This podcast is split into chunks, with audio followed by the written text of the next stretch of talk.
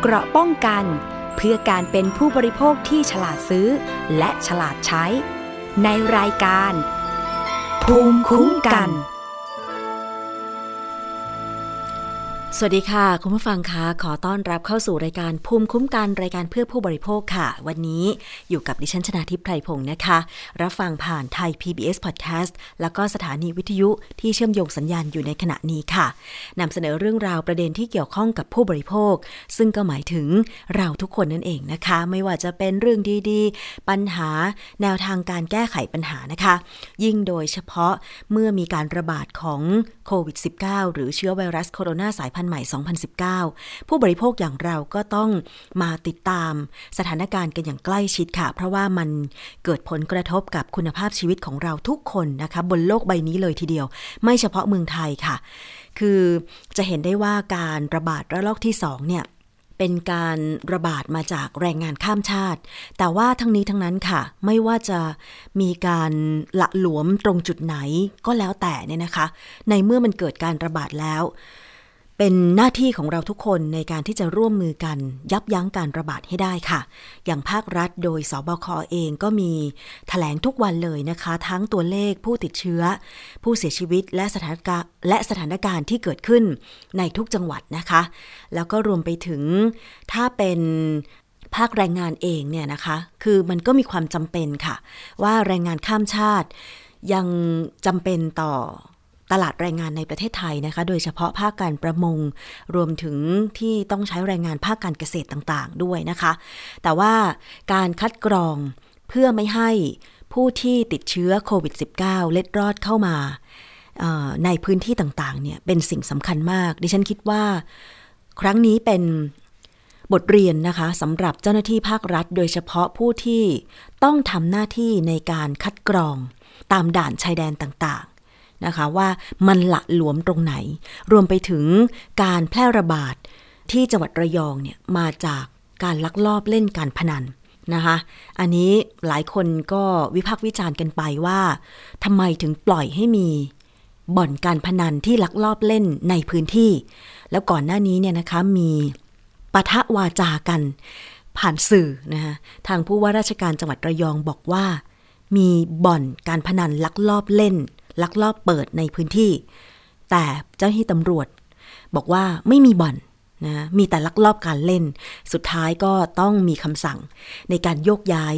เจ้าหน้าที่ตำรวจระดับสูงในจังหวัดนั้นไปนะคะ ซึ่งมันเป็นข้อมูลที่ขัดแย้งกันค่ะคุณผู้ฟัง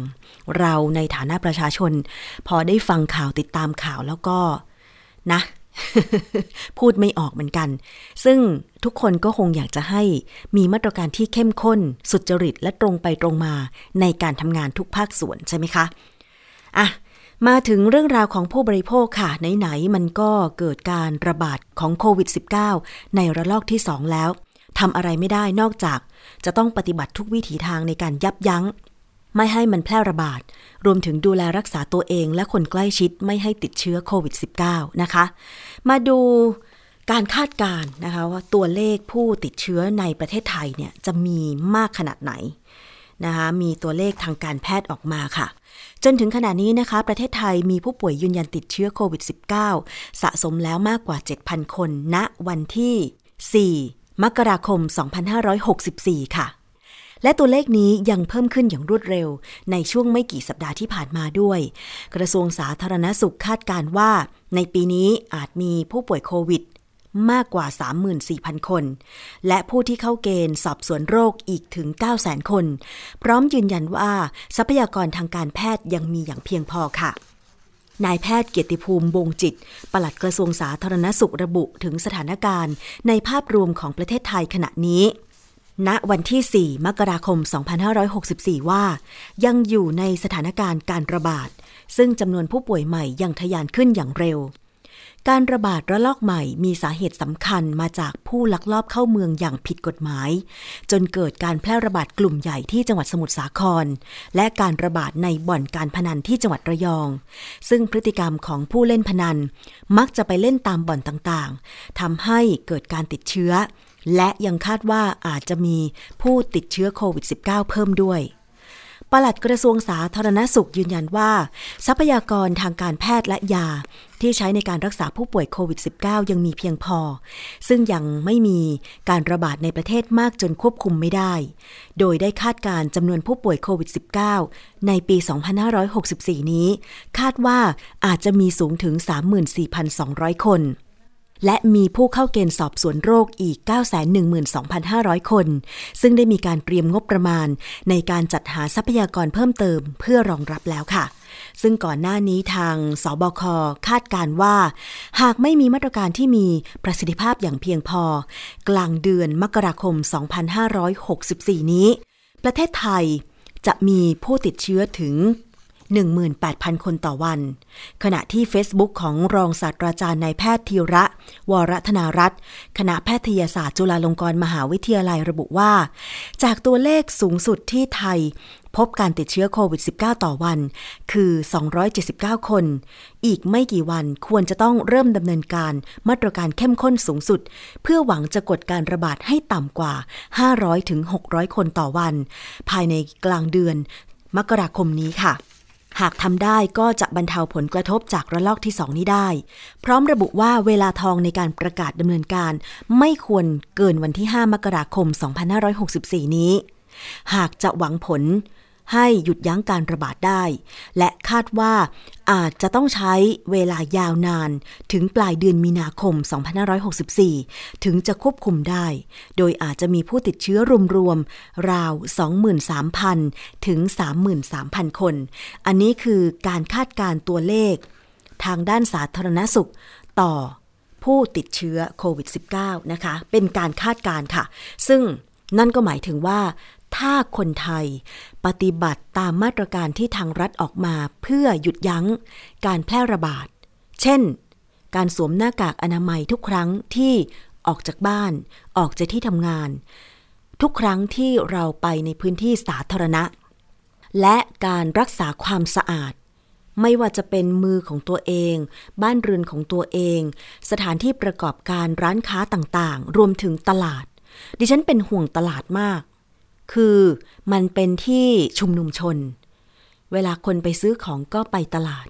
แล้วตลาดเนี่ยคุณผู้ฟัง ลองดูนะในประเทศไทย มีกี่ตลาดที่สะอาด มีกี่ตลาดที่ล้างทำความสะอาดฆ่าเชื้อโรค แบบที่ไม่มีน้ำเฉอะแฉะ แบบที่ไม่มีหนูวิ่งควักไขว่แบบที่ไม่มีแมลงสาบยั่วเยีย คือในช่วงเวลานี้สำหรับการปิดตลาด หลาย ๆ ตลาด เช่น ที่สมุทรสาคร ที่ปทุมธานี ในหลายจังหวัด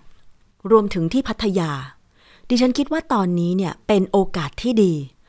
ที่หน่วยงานราชการท้องถิ่น เช่น อบต อบจ เทศบาล จะได้จัดหา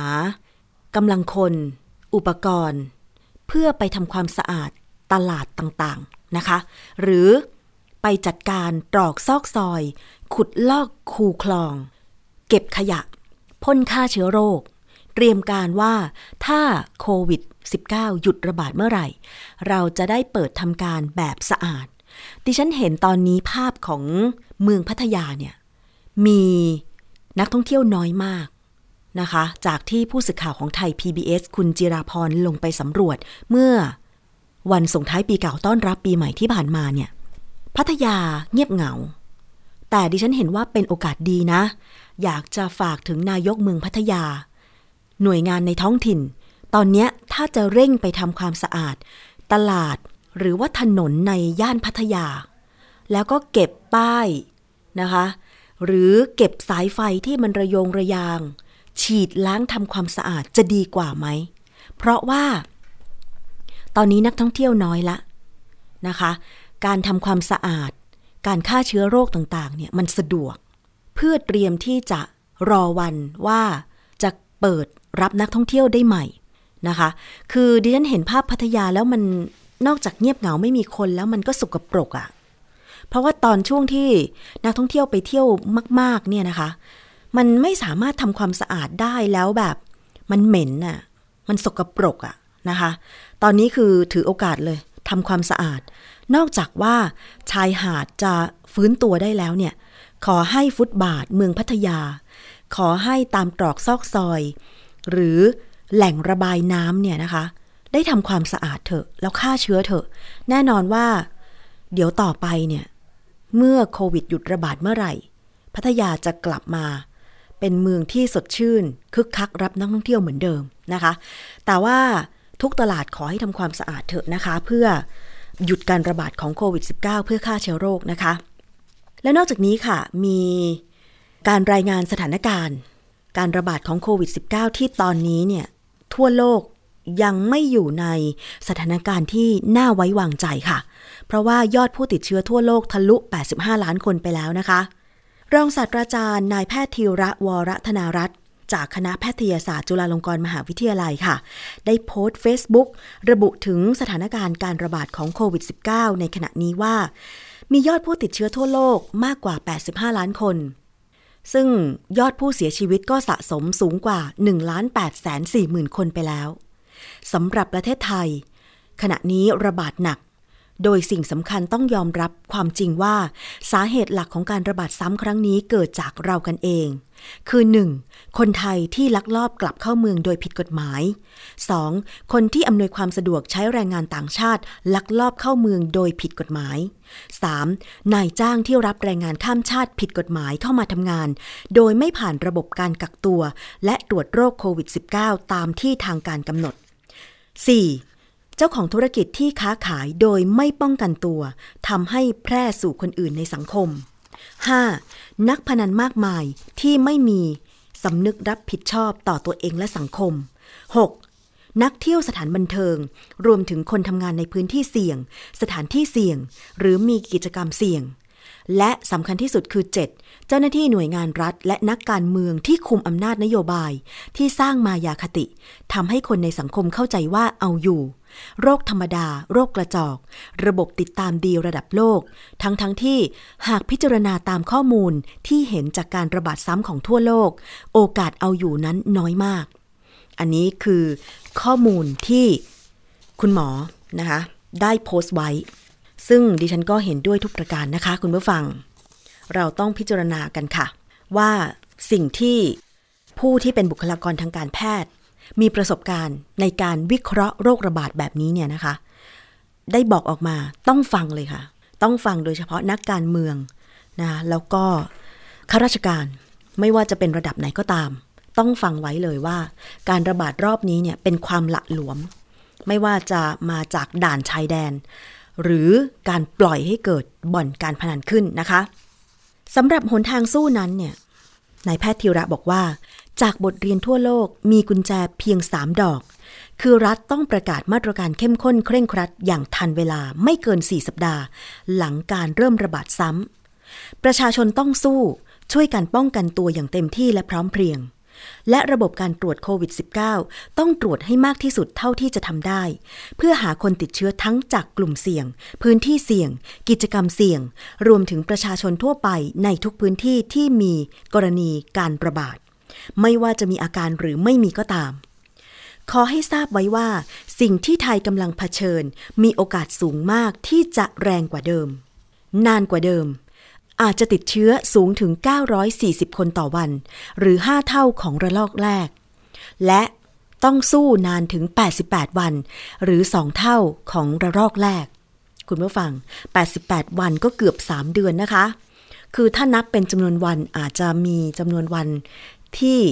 หลายคนบอกอก็ไม่นานเท่าไหร่ แต่ถ้าพูดถึงเป็นเดือน 88 วันเกือบ 3 เดือน นานอยู่นะ นี่ก็มกราคม 2564 ถ้า 3 เดือนก็คือเราต้องสู้กันไปจนถึงมีนาคม 2564 แล้วคิดดูนะ มันกระทบ ถ้าเราจะต้องล็อกดาวน์ทั้งประเทศอีกครั้ง นี่ล็อกดาวน์แค่บางจังหวัดบางอำเภอ ยังกระทบถึงการทำมาหากินเลยคุณผู้ฟังนะคะ ศาสตราจารย์นายแพทย์ยงผู้วรวัน หัวหน้าศูนย์เชี่ยวชาญเฉพาะด้านไวรัสวิทยาคลินิก คณะแพทยศาสตร์จุฬาลงกรณ์มหาวิทยาลัยค่ะ ก็ได้โพสต์ Facebook ระบุถึงการระบาดโควิด -19 เมื่อมีการระบาดรอบใหม่ สิ่งที่สำคัญในการควบคุมการระบาดจะต้องเป็นไปตามลำดับคือ 1. การป้องกันทุกคนจะต้องช่วยกันป้องกัน ไม่ให้เกิดการระบาดกระจายออกไป ด้วยการสวมหน้ากากอนามัยตลอดเวลาเมื่อออกนอกบ้าน ล้างมือและใช้แอลกอฮอล์ทำความสะอาดกำหนดระยะห่างบุคคลไม่น้อยกว่า 2 เมตร หรืออยู่บ้านดีที่สุด หลีกเลี่ยงแหล่งอโคจรทั้งหลาย โดยเฉพาะสถานบังโดยเฉพาะสถานบันเทิงนะคะคุณผู้ฟัง 2. การควบคุมเป็นหน้าที่ของทุกคน รวมทั้งทางกระทรวงสาธารณสุข ที่จะต้องควบคุมสถานการณ์การระบาดของโรคให้อยู่ในขอบเขตที่ควบคุมได้ มีมาตรการต่างๆ จากเบาไปหาหนัก สร้างกฎเกณฑ์ต่างๆ ขึ้นมาจนกระทั่ง ถึงการปิดเมืองเด็ดขาดแบบเมืองอู่ฮั่นก็ตาม 3. การลดปริมาณโรคให้น้อยลง จัดการตรวจวินิจฉัย แยกคัดกรอง ให้ความรู้ โดยเฉพาะในแหล่งระบาด หรือติดต่อแพร่กระจายให้น้อยที่สุด ไม่ให้เกิดการแพร่กระจายไปจุดอื่นๆนะคะ อย่างเช่น ถ้าระบาดในกลุ่มผู้ใช้แรงงานไม่ว่าจะชาติไหนก็ตามเนี่ยก็ควรจะมีการจัดเจ้าหน้าที่หรือล่ามนะคะหรือสื่อใด ๆก็ตาม เป็นภาษาของชนชาตินั้นนะคะ แล้วก็ไปกระจายข่าว ให้แรงงานข้ามชาติเหล่านั้นเนี่ยได้ทราบข้อมูลข้อเท็จจริง และปฏิบัติตัวได้อย่างถูกต้อง อย่างไทย PBS เองเนี่ยนะคะ ก็มีการจัดบริการภาษาเมียนมานะคะสำหรับแรงงานเมียนมาที่รับชม จะได้เข้าใจกันอย่างถูกต้องนะคะ 4. ก็คือการกวาดล้างเมื่อโรคเหลือจำนวนน้อยลงนะคะ และยังต้องคงมาตรการเพื่อให้เหลือน้อยที่สุดหรือหมดไป 5. ก็คือ การทำให้โรคหมดด้วยกฎเกณฑ์ จะต้องไม่พบผู้ป่วย ในบริเวณนั้นอย่างน้อย 2 เท่าของระยะฟักตัวหรือ 28 วัน จึงจะสามารถกล่าวได้ว่าโรคนั้นหมดไป 6. ก็คือการทำให้สูญพันธุ์คงเป็นไปได้ยากมาก ที่จะทำให้โรคโควิด -19 สูญพันธุ์ไปจากโลกนี้ ซึ่งอาจารย์ ดรแก้ว กังสดานนภัย นักพิษวิทยาก็บอกว่า ต่อไปโควิด -19 อาจจะเป็นโรคประจำถิ่นนะคะ จากสถานการณ์ในปัจจุบัน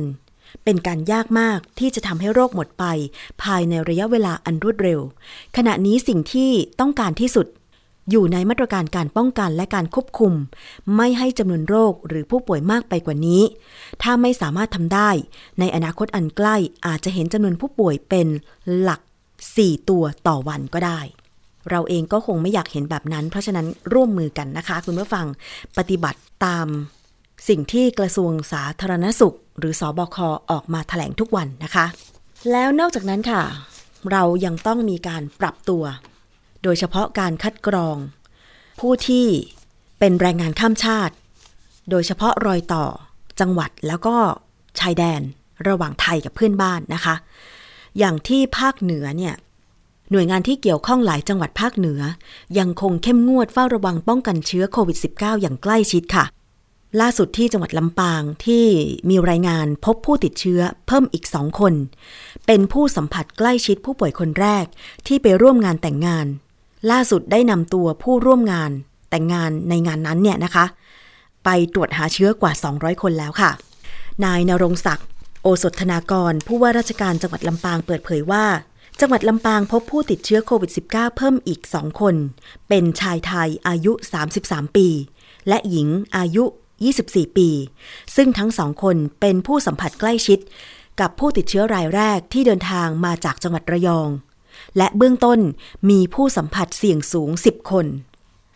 ซึ่งแน่นอนว่าเมื่อมีการระบาดระลอกใหม่ของโควิด -19 ก็ส่งผลกระทบต่อการเดินทางท่องเที่ยวของประชาชน แล้วก็โครงการหนึ่งที่มีการรณรงค์ มีการทำโครงการไปก่อนหน้านั้นเพื่อส่งเสริมการท่องเที่ยวก็คือ เราเที่ยวด้วยกัน ภาครัฐก็จะจ่ายค่าที่พักให้ประมาณ 40%นักท่องเที่ยวจ่าย 60%เพื่อหวังกระตุ้นการท่องเที่ยว แต่ว่าเมื่อเกิดการระบาดระลอกใหม่ทำให้คนที่จองห้องพักเพื่อไปเที่ยว กับโครงการเราเที่ยวด้วยกัน ไม่สามารถไปเที่ยวได้ ก็ต้องขอคืนห้องพัก แต่มันกระทบที่ว่าไม่ได้รับเงินค่าจองที่พัก 60%ที่จ่ายไปนะคะ ทำให้ตอนนี้ค่ะ กระทรวงการคลังก็ขอความร่วมมือผู้ประกอบการโรงแรมที่พัก เลื่อนเวลาเข้าพักให้กับลูกค้าที่จองตามโครงการเราเที่ยวด้วยกัน การระบาดของโควิด -19 ที่กระทบหลายจังหวัดทำให้กระทบต่อการเดินทางของนักท่องเที่ยว นายอาคมเติมพิทยาภัยศิษย์รัฐมนตรีว่าการกระทรวงการคลังระบุว่า ในฐานะที่กระทรวงการคลังเป็นผู้เบิกจ่ายแทนตามโครงการเราเที่ยวด้วยกัน ขอแจ้งว่า เพื่อบรรเทาผลกระทบของประชาชนที่ได้จองโรงแรมที่พักตามโครงการ แต่ไม่สามารถเดินทางเข้าไปพักได้ รวมทั้งเพื่อรักษาชื่อเสียงของผู้ประกอบการโรงแรมที่พักที่เข้าร่วมโครงการ ทางกระทรวงการคลังจึงขอความร่วมมือ สมาคมโรงแรมไทย และผู้ประกอบการโรงแรมที่พักที่เข้าร่วมโครงการทุกแห่ง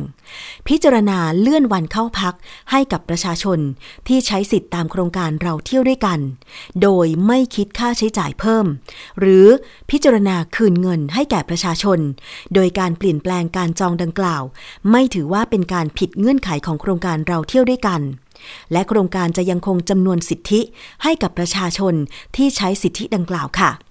ทั้งนี้นะคะ กระทรวงการท่องเที่ยวและกีฬา โดยการท่องเที่ยวแห่งประเทศไทย อยู่ระหว่างการพิจารณานำเสนอคณะรัฐมนตรี ขยายระยะเวลาโครงการเราเที่ยวด้วยกันออกไป จนถึงวันที่ 31 ตุลาคม 2564 รวมทั้งกำหนด เลื่อนวันเข้าพักสำหรับประชาชนที่ได้จองโรงแรมที่พัก เพื่อเข้าพักตั้งแต่วันที่ 1 ธันวาคม 2563 เป็นต้นไปค่ะ โดยธนาคารกรุงไทยจำกัดมหาชน จะดำเนินการปรับปรุงระบบให้สอดรับกับการดำเนินการของกระทรวงการท่องเที่ยวและกีฬาโดยเร็วต่อไปนะคะ ในระหว่างนี้ ท่านที่มีความประสงค์จะเลื่อนการเข้าพัก สามารถประสานไปที่โรงแรม แล้วก็โรงแรมสามารถรับเรื่องไว้ได้ก่อน และขอให้โรงแรมดำเนินการแจ้งการเลื่อนในระบบต่อไป ซึ่งโครงการเราเที่ยวด้วยกันเนี่ยสามารถติดต่อไปที่ไปที่ call center นะคะ หมายเลขโทรศัพท์ค่ะ 02-111-1144รวมไปถึงสายด่วนของการท่องเที่ยวแห่งประเทศไทยนะคะ เบอร์เดียวเที่ยวทั่วไทย หมายเลข 1672 อันนี้ก็คือเป็นหมายเลข call center ที่ แจ้งเลื่อนนะคะในระบบต่อโครงการเราเที่ยวด้วยกันค่ะ คือทางทททบอกว่า จะแจ้งนะคะ เพื่อให้ประชาชนเนี่ยเลื่อนการเข้าพักได้สำหรับผู้ที่จองไปตั้งแต่วันที่ 1 ธันวาคม 2563 จะปรับปรุงระบบให้ประชาชนเนี่ยสามารถเข้าพักได้จนถึงเเดือนตุลาคม 2564 นะคะ เพื่อบรรเทาผลกระทบค่ะ ดิฉันก็ว่าดีนะ เพราะว่าสำหรับประชาชนที่อยากจะไปเที่ยวนะคะเพื่อกระตุ้นการใช้จ่ายในประเทศ รัฐเองก็จะออกค่าใช้จ่ายให้ถึง 40%ประชาชนจ่ายแค่ 60%นะคะผู้ประกอบการที่พักต่างๆ ก็จะได้ยืดอายุ ยืดต่อลมหายใจนะคะ คือตอนนี้เนี่ย เมื่อการท่องเที่ยวซบเซา ห้องพักต่างๆ ว่างเต็มเลยนะคะทำให้ผู้ประกอบการซึ่งต้องลงทุนในที่พักของตัวเองนะคะ ไม่มีเงินมาหมุน ไม่มีเงินมาหมุนเวียน เลิกจ้างพนักงงานไปมันกระทบเป็นลูกโซ่แบบนี้นะคะ กับโครงการเราเที่ยวด้วยกันเนี่ย ก็ถือว่าเป็นการกระตุ้น การใช้จ่ายด้านการท่องเที่ยวแหละว่าอย่างนั้นเถอะนะคะ ในเมื่อกระทรวงการท่องเที่ยวและกีฬาเขายืดอายุให้ไป และ รับว่าจะไปปรับปรุงระบบกับโครงการเราเที่ยวด้วยกัน ก็ขอให้สถานประกอบการโรงแรมที่พักต่างๆ ที่เข้าร่วมโครงการ ได้ยืดหรือเลื่อนเวลาเข้าพักให้กับลูกค้าด้วยนะคะสำหรับเทศกาลปีใหม่ การท่องเที่ยวแห่งประเทศไทยก็ประเมินว่าตั้งแต่วันที่ 31 ธันวาคม 2563 ถึง 3 มกราคม 2564 มีคนเดินทางประมาณ 2 7 5 0 0 0 0 คน นะคะมีรายได้ประมาณ 1,700 ล้านบาท ก็ลดลงจากปี 2562 ที่มีการเดินทางอยู่ที่3ล้าน7แสน4หมื่นคนนะคะ แล้วก็รายได้อยู่ที่ 12,400 ล้านบาท มันลดลงแน่นอนนะคะ เพราะว่าต่างก็กลัวการระบาดระลอกใหม่ของโควิด -19 ค่ะ ทีนี้ในร้านอาหารต่างๆ ก็ต้องปรับตัวนะคะ หลังจากที่อาจจะต้องมีการพิจารณาสำหรับ การเข้าไปนั่งในร้านอาหาร หรือการไปใช้บริการร้านอาหารต่างๆ ว่า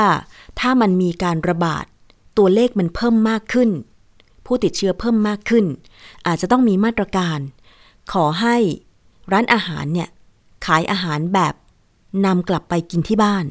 โดยจะไม่ให้นั่งกินที่ร้าน นะคะ ซึ่งร้านอาหารในกรุงเทพก็พร้อมให้ความร่วมมือ เปิดขายอาหารแบบซื้อกลับบ้าน ตามมาตรการการควบคุม การแพร่ระบาดโควิด -19 แม้ว่าจะกระทบต่อยอดขายไปบ้าง แต่ก็เชื่อว่าการซื้อกลับไปกินที่บ้าน แต่ก็เชื่อว่าการซื้อกลับไปกินที่บ้านเนี่ยจะช่วยลดการแพร่กระจายของโรคได้นะคะ ผู้สื่อข่าวของไทย PBS ลงไปสำรวจ ร้านอาหารอีสานในตลาดย่านบางเขนค่ะ ซึ่งก็เตรียมถุงเตรียมถ้วยพลาสติก เพื่อเปิดขายอาหารแบบซื้อกลับบ้านนะคะ เจ้าของร้านคือนางปุ่น พัทธอัมพันธ์ระบุว่าหลังการระบาดของโควิด -19 ระลอกแรกเนี่ย ลูกค้ากว่าร้อยละ 70 ก็ซื้อกลับบ้านอยู่แล้ว ซึ่งการประกาศยกระดับในรอบนี้เนี่ย อาจจะทำให้ยอดขายลดลงไปบ้าง แต่ก็ยินดีให้ความร่วมมือ และคาดหวังว่ามาตรการการซื้อกลับบ้าน จะช่วยลดการแพร่กระจายของเชื้อโรคโควิด -19 ได้ ไปฟังเสียงของคุณปุ่นเจ้าของร้านอาหารอีสานค่ะ ไม่ได้กังวลเพราะว่า เดี๋ยวมันก็จะมีแค่ว่าไม่กี่วัน เดี๋ยวเขาก็ต้องปรับกับเราได้ ว่าเราใส่ถุงได้นะ อย่างเงี้ยบอกลูกค้าเราอะค่ะเขาก็โอเคเราค่ะอย่างตอนนี้ร้อยเปอร์เซ็นต์หน้าร้านเนี่ยค่ะค่ะกลับบ้านสักกี่เปอร์เซ็นต์คะก็เจ็ดสิบ ค่ะ เช่นเดียวกับอีกร้านหนึ่งนะคะ เป็นร้านโจ๊กย่านตลาดย่านบางเขนนะคะ ซึ่งก็บอกว่าหากประกาศ หากกทม มีการประกาศให้ร้านอาหาร ขายอาหารแบบซื้อกลับบ้านได้อย่างเดียว ก็ยินดีให้ความร่วมมือ ซึ่งยอดขายส่วนใหญ่ของทางร้าน ก็มาจากการซื้อกลับบ้านอยู่แล้วนะคะ ขณะเดียวกันก็เตรียมปรับตัว ศึกษาการเข้าระบบ การขายของผ่านแอปพลิเคชันซื้อขายอาหารเพิ่มเติมด้วย ส่วนบางร้านก็เตรียมมาตรการเข้มงวด เพื่อป้องกันโควิด -19 ซึ่งหากลูกค้ารายใด ไม่สวมใส่หน้ากากอนามัยเข้าไปซื้ออาหารที่ร้าน ที่ร้านก็จะไม่ขายให้ แต่สำหรับผู้ให้บริการซื้ออาหารออนไลน์ ผ่านแอปพลิเคชันก็มองว่า การซื้ออาหารกลับบ้าน ก็จะเป็นการทำให้ผู้ให้บริการ ซื้ออาหารผ่านแอปพลิเคชันออนไลน์เนี่ยมีรายได้เพิ่มขึ้นอ่าไปฟังเสียงของคุณมนตรี ผู้ให้บริการ Delivery ซื้ออาหารผ่านแอปพลิเคชันค่ะ ผมว่ามันดีขึ้นอยู่แล้วครับ เพราะว่าแน่นอนครับ โทรศัพท์เหมือนสมาร์ทโฟนเนี่ยครับมันสั่งได้สะดวก แล้วก็ปลอดภัยทั้งทั้งคนขับ แล้วก็ทั้งผู้รับด้วยครับค่ะเฉลี่ยต่อวันถ้าในในมาตรฐานนะครับบุคคล วันละพันหนึ่งพันพันหนึ่งพันได้อยู่นะครับแล้วพอใครล็อกเหลือเท่าไหร่คือก็จะดาวน์ลงมาสักสามสิบเปอร์เซ็นต์หายไปครับวันละเจ็ดร้อยแปดร้อยอะไรอย่างเงี้ยครับขึ้นอยู่ที่ความขยันบุคคลด้วยครับใช่ใช่ครับค่ะเราก็ถ้ารายได้เราลดลงใช่ไหมครับแต่รายจ่ายเรายังคงเดิมเนี่ยเราก็ต้องแบบ active ตัวเองมากขึ้นนะครับค่ะ นั่นคือเสียงของผู้ให้บริการสั่งอาหาร ผ่านแอปพลิเคชันนะคะ รายได้ดีเมื่อมีการล็อกดาวน์เพราะว่า ประชาชนก็ไม่ได้ออกจากบ้าน หรือสั่งอาหารผ่านทางออแอปพลิเคชัน Delivery Delivery มากขึ้นนะคะคุณผู้ฟัง เป็นความสะดวกอย่างหนึ่งค่ะ แต่ว่าก็มีจำนวนของพนักงานเหล่านี้เนี่ยเพิ่มมากขึ้นตามท้องถนน ซึ่งเราก็ต้องมาคอยติดตามข่าวกันละค่ะว่า ทางกรุงเทพมหานครแล้วก็ทางสบค จะมีการหารือแนวทาง เกี่ยวกับการให้บริการร้านอาหารอย่างไร นะคะจะยังคงให้ไปนั่งที่ร้านเหมือนเดิม แต่ว่าเว้นระยะห่างหรือลดจำนวนโต๊ะลง หรือว่าจะให้ซื้อกลับบ้านได้อย่างเดียว แต่ไม่ว่าจะมีมาตรการอย่างไรก็แล้วแต่ สิ่งหนึ่งที่ผู้ประกอบการร้านอาหาร และผู้ให้บริการ สั่งอาหารทางแอปพลิเคชันจะต้องปฏิบัติอยู่เสมอก็คือ ผู้ปรุงอาหาร ผู้ให้บริการเนี่ยก็ต้องใส่หน้ากากอนามัยตลอดเวลา เพราะว่าเชื้อโควิด -19 มันมาจากสารคัดหลั่ง มันติดต่อจากคนสู่คน ซึ่งถ้าสารคัดหลั่งเช่น น้ำลาย น้ำเลือด น้ำหนองหรืออะไรก็ตามที่มันเป็นน้ำน้ำเป็นสารคัดหลั่งออกจากตัวของบุคคลที่มีเชื้อเนี่ย แล้วไปติดอาหารเนี่ย แน่นอนมันมีความเสี่ยงสูงสำหรับผู้ที่รับอาหารจะได้รับเชื้อเข้าไป แต่ว่าก่อนที่จะ กินอาหารที่เราสั่งมา อาจารย์แก้วเคยแนะนำว่า ขอให้นำอาหารนั้นไปอุ่นอีกครั้งหนึ่ง อย่างน้อยๆ เพื่อสร้างความมั่นใจในการฆ่าเชื้อโรค ในส่วนของผู้ให้บริการซื้ออาหารผ่านแอปพลิเคชันเนี่ยที่ต้องให้สวมใส่หน้ากากอนามัย เพราะว่า โอกาสสารคัดหลั่งเช่นน้ำลาย ฝอยน้ำลายจะไปกระเซ็นโดน กล่องบรรจุอาหาร หรือบรรจุภัณฑ์ของอาหารก็มี เพราะฉะนั้นการใส่หน้ากากก็จะลดตรงนี้ไปได้ อะ อันนี้ก็คือการปรับตัวของผู้ประกอบการร้านอาหารไม่ว่าจะเป็นร้านเล็กร้านใหญ่ ซึ่งการระบาดครั้งแรก เราก็พอปรับตัวกันได้นะคะ ไม่ว่าจะเป็นการสร้างฉากกั้นในร้านอาหาร สร้างฉากกั้นบริเวณเคาน์เตอร์อาหาร ที่สำคัญคือ พนักงานที่ทำอาหาร แม่ครัวพ่อครัว ไม่ว่าจะเป็นร้านอาหารตามสั่งหรือฟาสต์ฟู้ดอะไรต่างๆ ก็ต้องใส่หน้ากากอนามัยตลอดเวลา ที่ตัวเองทำการขายอาหารอยู่นะคะ เพื่อความปลอดภัยของลูกค้าค่ะ ในส่วนของการให้บริการร้านค้าปลีกค้าส่งกันบ้าง อย่างรอบแรกเนี่ยเมื่อมีการระบาด ทางสมาคม ผู้ค้าปลีกและห้างค้าปลีกต่างๆ ก็บอกว่าสินค้ามีเพียงพอ ไม่ต้องแห่กันไปซื้อกักตุนสินค้านะ แต่ภาพที่เราเห็นก็คือ ประชาชนก็ไปซื้อสินค้ากันจำนวนมากอยู่ดีนะคะ เพราะว่าทุกคนต่างตกใจกลัว แต่การระบาดระลอกใหม่นี้ ทางสมาคมผู้ค้าปลีกไทยออกมาบอกอีกว่า สินค้ามีเพียงพอแน่นอนไม่ต้องกักตุนอ่านะคะ หลังพบว่ามีกว่า 20 จังหวัดเป็นพื้นที่เสี่ยงต่อการระบาดโควิด -19 เป็นพื้นที่สีแดง ตอนนี้เนี่ยมีผู้ติดเชื้อไปแล้วประมาณ 50 กว่าจังหวัดณตัวเลขของวันที่ 4 มกราคม 2564 นะคะ 53-54 จังหวัดไปแล้วทำให้สมาคมผู้ค้าปลีกไทย มีมติให้ห้างร้านในสมาคม ปิดห้างเร็วกว่าเดิม เพื่อให้ความร่วมมือกับรัฐในการควบคุมการแพร่ระบาดโควิด -19 ซึ่งเรื่องนี้เนี่ยจะกระทบกับผู้บริโภคที่เข้าไปซื้อสินค้าในห้างหรือเปล่า และมาตรการต่างๆ ที่สมาคมผู้ค้าปลีกไทยขอความร่วมมือทางห้าง ให้ปฏิบัติ เพื่อลดการแพร่กระจายโควิด -19 เนี่ยนะคะ จะกระทบกับทั้งผู้ประกอบการและผู้บริโภคหรือไม่นะคะ ทางไทย PBS ได้มีโอกาสสัมภาษณ์ค่ะ คุณชัดชัย ตวงรัตนพันธ์ ที่ปรึกษาสมาคมผู้ค้าปลีกไทย ต่อกรณีการปฏิบัติตามคำสั่ง ของสอบค นะคะ ว่าตรงนี้เนี่ยจะมีการกระทบไหม จากมติที่ให้ห้างและร้านค้าปิดเร็วขึ้น จะกระทบต่อการให้บริการต่อผู้บริโภคหรือไม่นะคะ ไปฟังเสียงของคุณชัดชัยค่ะ สมาคมผู้ค้าปลีกไทยและสมาคมส่วนการค้าไทยนะครับ แล้วก็ตระหนักถึงภัยของโรคระบาดไวรัสโควิดนะหนึ่งเก้าระลอกใหม่นี้ นะเพราะนั้นเพราะฉะนั้นเรามีการคุยกันแล้วคิดว่าเราเราให้ความร่วมมือกับภาครัฐเป็นที่แล้วก็สมัครใจที่จะขอปิดห้างก่อนปิดศูนย์การค้าก่อนอช่วงสามสามทุ่มปกติก็จะปิดตั้งแต่บางศูนย์ก็ปิดสี่ทุ่มบางศูนย์ก็ปิดยาวจนถึงเที่ยงคืน ค่ะ ตอนนี้ก็คุยกันว่าขอสามทุ่มเพื่อแล้วก็ขั้นที่สอง เพื่อเพื่อช่วยกันคัดกรองนะฮะผู้ประชาชนต่างๆนะฮะนี่คือสิ่งหนึ่งที่เราเราเราเราเริ่มมาตรการเพื่อเพื่อช่วยเหลือให้ความร่วมมือภาครัฐอย่างเป็นที่ก่อน ค่ะและจากการที่มาตรการห้างเนี่ยปิดเร็วขึ้น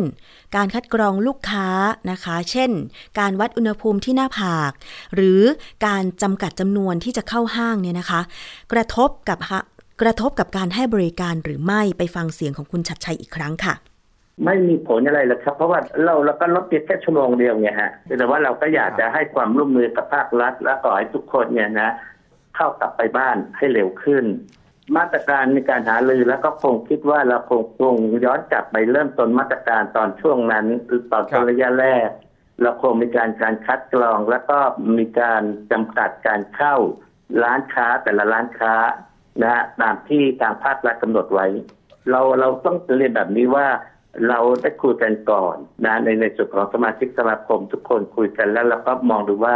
เราเราสามารถกำกับดูแลกันเองนั้นเราเราควรจะทำก่อน แล้วเราก็เริ่มเริ่มมาตรการตรงนี้นั้นจะเห็นว่าวันวันพรุ่งนี้มาตรการตรงนี้จะจะเข้มข้นมากขึ้นนะฮะค่ะ ในส่วนของการ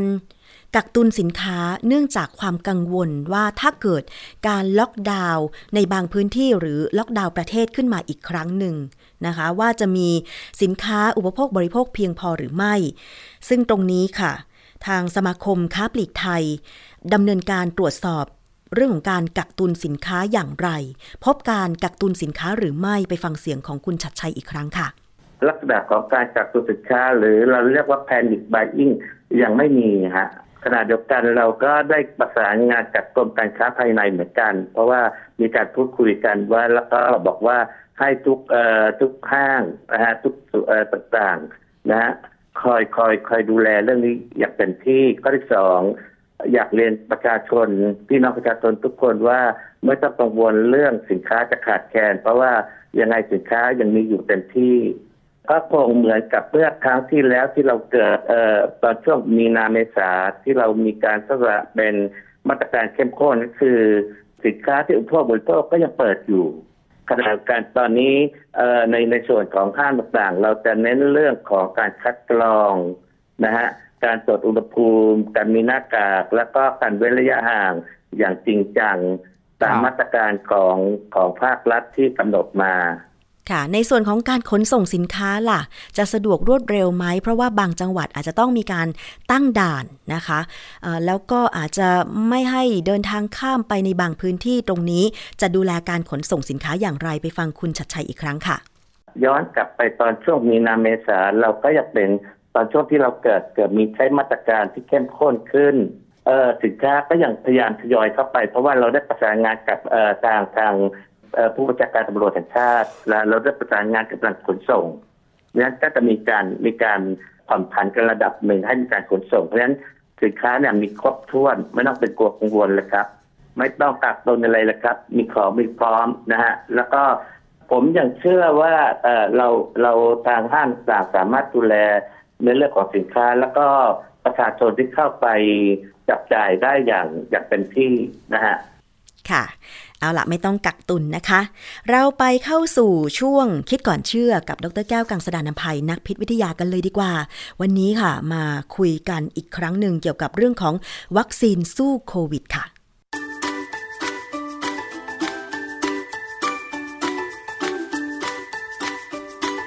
ช่วงคิดก่อนเชื่อ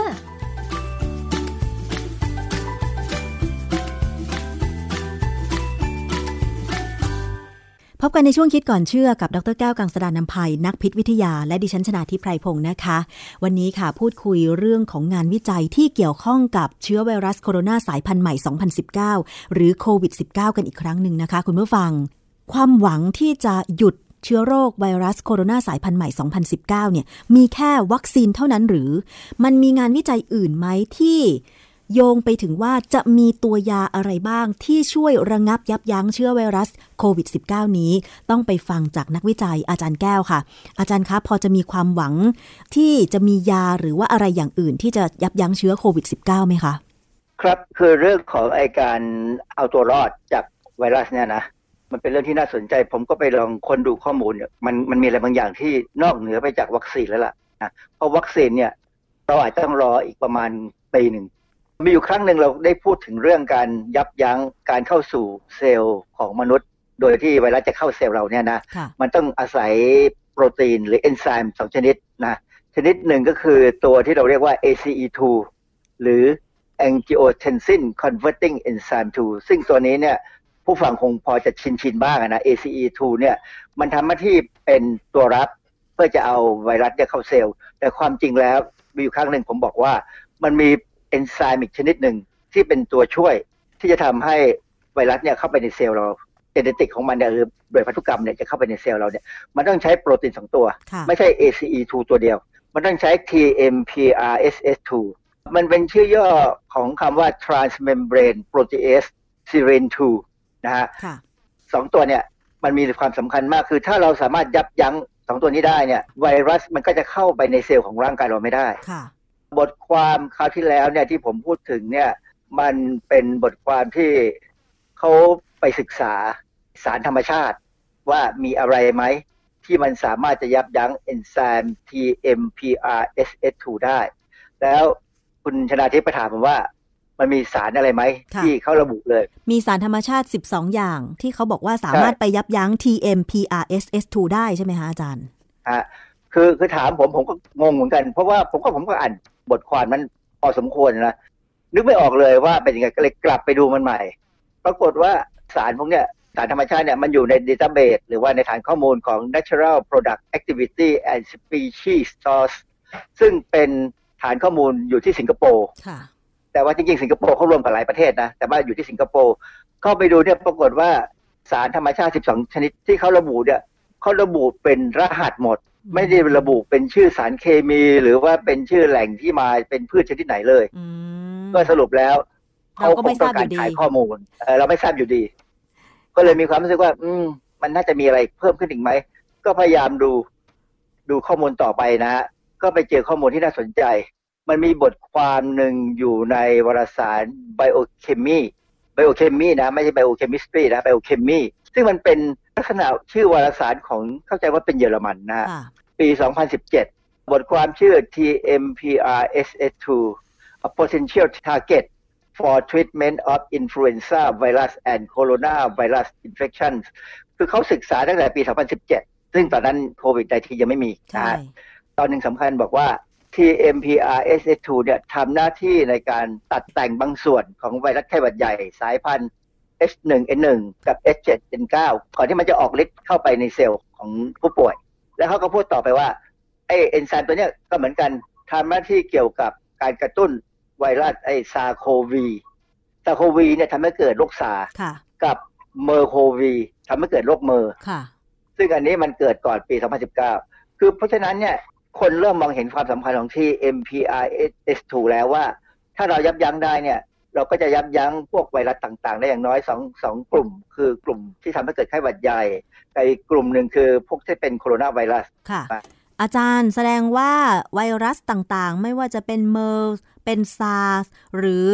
จะเป็นโควิด -19 เนี่ยนะคะ ตัวที่จะสามารถนำพามันเข้าไปสู่เซลล์ในร่างกายเราได้ มันเหมือนกันหมดเลยใช่ไหมอาจารย์ ก็คือ ACE2 และ TMPRSS2 เหรอคะอาจารย์ ประมาณนั้น ACE2 เนี่ยผมยังไม่แน่ใจแต่เจ้า TMPRSS2 เนี่ยตัวนี้ใช่ เพราะว่ามันระบุในงานวิจัยสองสามชิ้นนะฮะค่ะคราวนี้ไปดูผมก็ไปดูในในวิกิพีเดีย อ่านเรื่องเกี่ยวกับเจ้าเอนไซม์ TMPRSS2 เนี่ยแหละ ก็ได้ข้อมูลมาว่าเขาบอกว่ามัน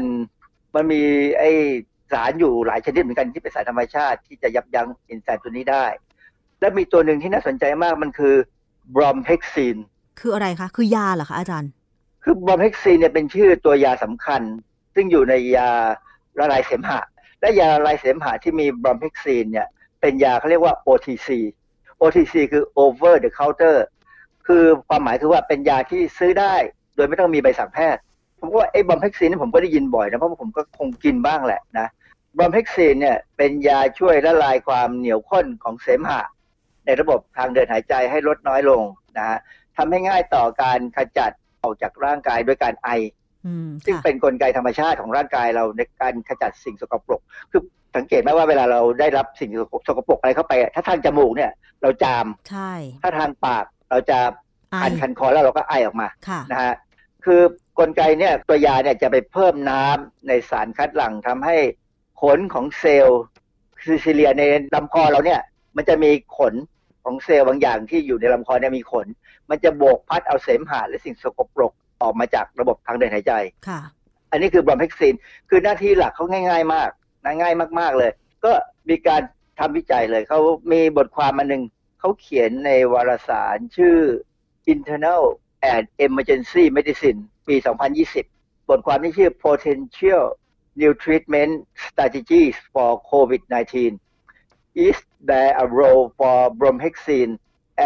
add on therapy คือชื่อบทความเนี่ยคือเขาบอกว่าศักยศักยภาพในการที่จะบำบัดไอโควิด -19 เนี่ยบรมแฮกซีนเนี่ยจะอยู่ในในในในระบบได้ไหมอะไรเงี้ยนะ คือตัวบทความเนี่ยเขายังไม่ได้ทำวิจัย แต่ว่าเขารวบรวมข้อมูลแล้วว่าเจ้าบรมเฮกซีนเนี่ยมันเป็นสารตัวหนึ่งที่สามารถยับยั้งเอนไซม์ TMPRSS2 ได้ค่ะ คือถ้ามันยับยั้งได้เนี่ย มันก็จะเป็นตัวที่จะทำให้ไอ้เจ้า SARS-CoV-2 เนี่ย ไม่เข้าสู่เข้าเซลล์ร่างไม่ได้กายอืมคือผมเล่านิดหนึ่งคือ SARS-CoV-2 เนี่ย พอมันเข้าไปในร่างกายเราแล้วเนี่ยพอมันไปจับที่เซลล์จะเข้าเซลล์เนี่ย มันจะต้องถูก TMPRSS2 เนี่ยดัดแปลงโปรตีนที่เป็นเรียกว่า spike protein หรือตุ่มโปรตีนก่อนพอดัดแปลงแล้วเนี่ยมันเหมาะสมมันจะเข้าไปจับที่ ACE2 เพื่อเชื่อมกัน จากนั้นเนี่ยไวรัสจะเริ่ม ส่งผ่านข้อมูลพันธุกรรมที่เป็น RNA เนี่ยเข้าไปในเซลล์ของเราค่ะเพื่อเข้าไปยึดเซลล์นั่นเลย แล้วก็สั่งให้เซลล์เนี่ยผลิตไวรัสใหม่ ๆ ขึ้นมา อืม ไปนะเกาะเซลล์เพราะไปฉะนั้นยึดไปยึดตรงส่วนนั้นของเซลล์เรา แล้วก็ไปควบคุมบังคับเซลล์ให้ผลิตไวรัสที่ไม่ใช่เซลล์ดีใช่ไหมคะอาจารย์ คือพอผลิตไวรัสเนี่ยเซลล์จะแตก เพราะฉะนั้นถ้ามันผลิตถ้าสมมติมันเข้าไปถึงตรงช่องคอ เซลล์ลำคอเราก็จะเริ่มแตกและปล่อยไวรัสออกมาค่ะซึ่งพอไปถึงปอดปอดก็จะแตกเพราะปอดแตกนี่มันมันทำอะไรไม่ได้แล้วมันก็มาเสียหายไปแล้วค่ะจะสังเกตว่าคนที่ติดเชื้อหนักๆเนี่ยปอดเขาจะถูกทำลายไป เพราะฉะนั้นเนี่ยในกรณีที่เริ่มติดไวรัสซาโควี2เนี่ยนะในบทความเขาบอกว่าถ้าเราใช้บรอมเพกซีนเนี่ยมันจะช่วยเอาไวรัสออกอือฮึจากร่างกายเราได้เร็วขึ้นอืมคือค่ะยับยั้งการเข้าด้วย แล้วก็ไปกระตุ้นให้มีการเหมือนกับไอออกมาค่ะ ซึ่งเอ่อในบทความเนี่ยเขาบอกว่ายาตัวเนี้ยน่าจะได้รับการสนับสนุนให้มีการเอามาใช้ในช่วงที่เรายังไม่มีวัคซีน อืม ค่ะ อาจารย์แล้วเขาวิจัยไปถึงการต่อยอดว่ามันจะสามารถไปยับยั้งไม่นำไวรัสโคโรนาสายพันธุ์ใหม่ 2019 เข้าสู่เซลล์เลยไหมหรือว่ามีอะไรที่จะมารับรองไหมคะอาจารย์เพราะเขาเขามีบทความอยู่แล้วในวารสารเล่มหนึ่งที่วารสารเซลล์ เซลล์นี่ ที่แปลว่าเซลล์เราเนี่ยนะ C E W L เซลล์เนี่ยแปลว่าภาษาชื่สั้นๆเนี่ยของปี 2020 เนี่ยมีบทความเรื่อง SARS-CoV-2 cell entry depends on ACE2 and TMPRS2 and is blocked by a clinically proven protease inhibitor แปลง่ายๆ คือบอกว่า ไอ้เจ้าเชื้อ SARS-CoV-2 เนี่ยที่มันจะเข้าเซลล์เนี่ยมันต้องอาศัย ACE2 กับ TMPRSS2 แล้วมันก็ถูกยับยั้งได้ด้วยสารต้านโปรตีเอสที่มีการพิสูจน์แล้วอืมบทความเนี่ยเล่าเรื่องไอ้เจ้าการยับยั้ง TMPRSS2 แล้วเขาก็พูดถึงสารอื่นเยอะแยะมากมายนะฮะที่มีแนวโน้มว่าจะใช้ได้ค่ะแต่ว่ามันมาต่ออีกบทความหนึ่งที่ผมเล่าให้ฟังตอนแรกแล้วว่าในว่าที่ว่าเขาใช้บรอมเฮกซีนเลยเขาพูดถึงบรอมบรอมเฮกซีนซึ่งความจริงมันมีมากกว่านั้นนะค่ะแต่บรอมเฮกซีนเนี่ยเป็น OTC เป็นยาที่ประชาชนใช้อยู่ตลอดเวลาค่ะ ดังนั้นเนี่ย ถ้าสมมติว่ามีใครที่ทำหน้าที่เกี่ยวกับการบำบัดรักษาไออาการเริ่มต้นของโควิด เนี่ย จะลองใช้ยาตัวนี้เพื่อช่วย มันจะบรรเทาอาการไอได้ด้วยอืมและแถมเป็นการตัวเหมือนกับตัวช่วยเอาล้างล้างเอาไวรัสที่เริ่มเข้าไปเนี่ยออกไปจากร่างกายค่ะ แต่ว่าต้องเป็นการเข้าตั้งแต่เริ่มแรกเท่านั้นใช่ไหมอาจารย์ ควรจะเป็นประมาณนั้น เพราะว่าถ้ามันเข้าไปถึงปอดแล้วเนี่ยต้องใช้ยาตัวอื่นแล้วอ๋อค่ะ แต่แต่มีอันที่น่าสนใจนะ คือหมายความว่าเขาจะต้องถมน้ำลายหรือเสมหะออกมาเนี่ยบ่อยๆลงในที่ที่เป็นภาชนะเฉพาะนะอ๋ออย่าให้มันกระจายไปถึงคนอื่นเขาซึ่งน่ากลัวมากค่ะอถ้าคนที่เริ่มติดเชื้อแล้วยังไม่ได้ไปหาหมอ แล้วไปซื้อยานี่มากินเอง แล้วมีความรู้สึกว่ามันทำให้เราไอออกมาได้เนี่ย แล้วไอซีโซเนี่ย คือไม่ใส่ไม่ใส่หน้ากากไอ้มาสเนี่ยนะไม่ใส่หน้ากากอนามัยเนี่ยนะ ก็จะลำบากอืมก็จะเป็นทำให้คนทำให้คนอื่นมีปัญหาหน้ากากอนามัยเนี่ยมันเป็นการป้องกันคนอื่น จากคนที่ติดเชื้ออะไรก็ตาม คือคนนั้นติดเชื้ออยู่แล้ว พอไอออกมาแล้วมันก็ติดอยู่ในหน้ากากก็เอาหน้ากากไปทิ้งให้ถูกต้องค่ะเพราะฉะนั้นก็รักษาความสะอาดถ้าเกิดว่าคุณไม่สบายหรือทุกครั้งที่ถมน้ำลายนะคะ อาจารย์ต้องไปถมในห้องน้ำหรือชักโครก หรือในที่ปิดมิดชิด เพื่อป้องกันไม่ให้เชื้อโรคนั้นเนี่ยกระจายไปสู่ผู้อื่นนะคะ อาจารย์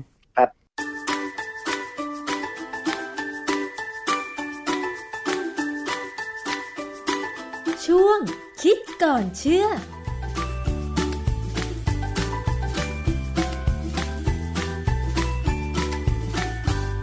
และนี่ก็คือช่วงคิดก่อนเชื่อกับดรแก้วกังสดานนภัยนักพิษวิทยานะคะ นำข้อมูลงานวิจัยที่น่ารู้มาอธิบายให้ฟังกันอย่างง่าย ๆ ค่ะ ถึงแม้ว่าเราอาจจะไม่ใช่นักวิทยาศาสตร์นะคะ แต่เมื่อเราได้ฟังคำอธิบาย จากนักวิทยาศาสตร์ นักวิจัยตัวจริง ก็คงจะพอรู้เป็นแนวทางบ้าง เพื่อปรับใช้ให้เกิดประโยชน์สูงสุดกับตัวเราเองนะคะ โดยเฉพาะเรื่องของการดูแลรักษาสุขภาพของผู้บริโภคค่ะ วันนี้หมดเวลาลงแล้วนะคะ กับรายการภูมิคุ้มกันขอบคุณสำหรับการติดตามรับฟัง ดิฉันชนะทิพไพรพงศ์ต้องลาไปก่อน สวัสดีค่ะ ติดตามรายการได้ที่ www.thaipbspodcast.com แอปพลิเคชัน Thai PBS Podcast หรือฟังผ่านแอปพลิเคชัน Podcast ของ iOS Google Podcast Android Podbean SoundCloud และ Spotify ติดตามความเคลื่อนไหวของรายการและแสดงความคิดเห็น โดยกดถูกใจที่ facebook.com/thaipbspodcast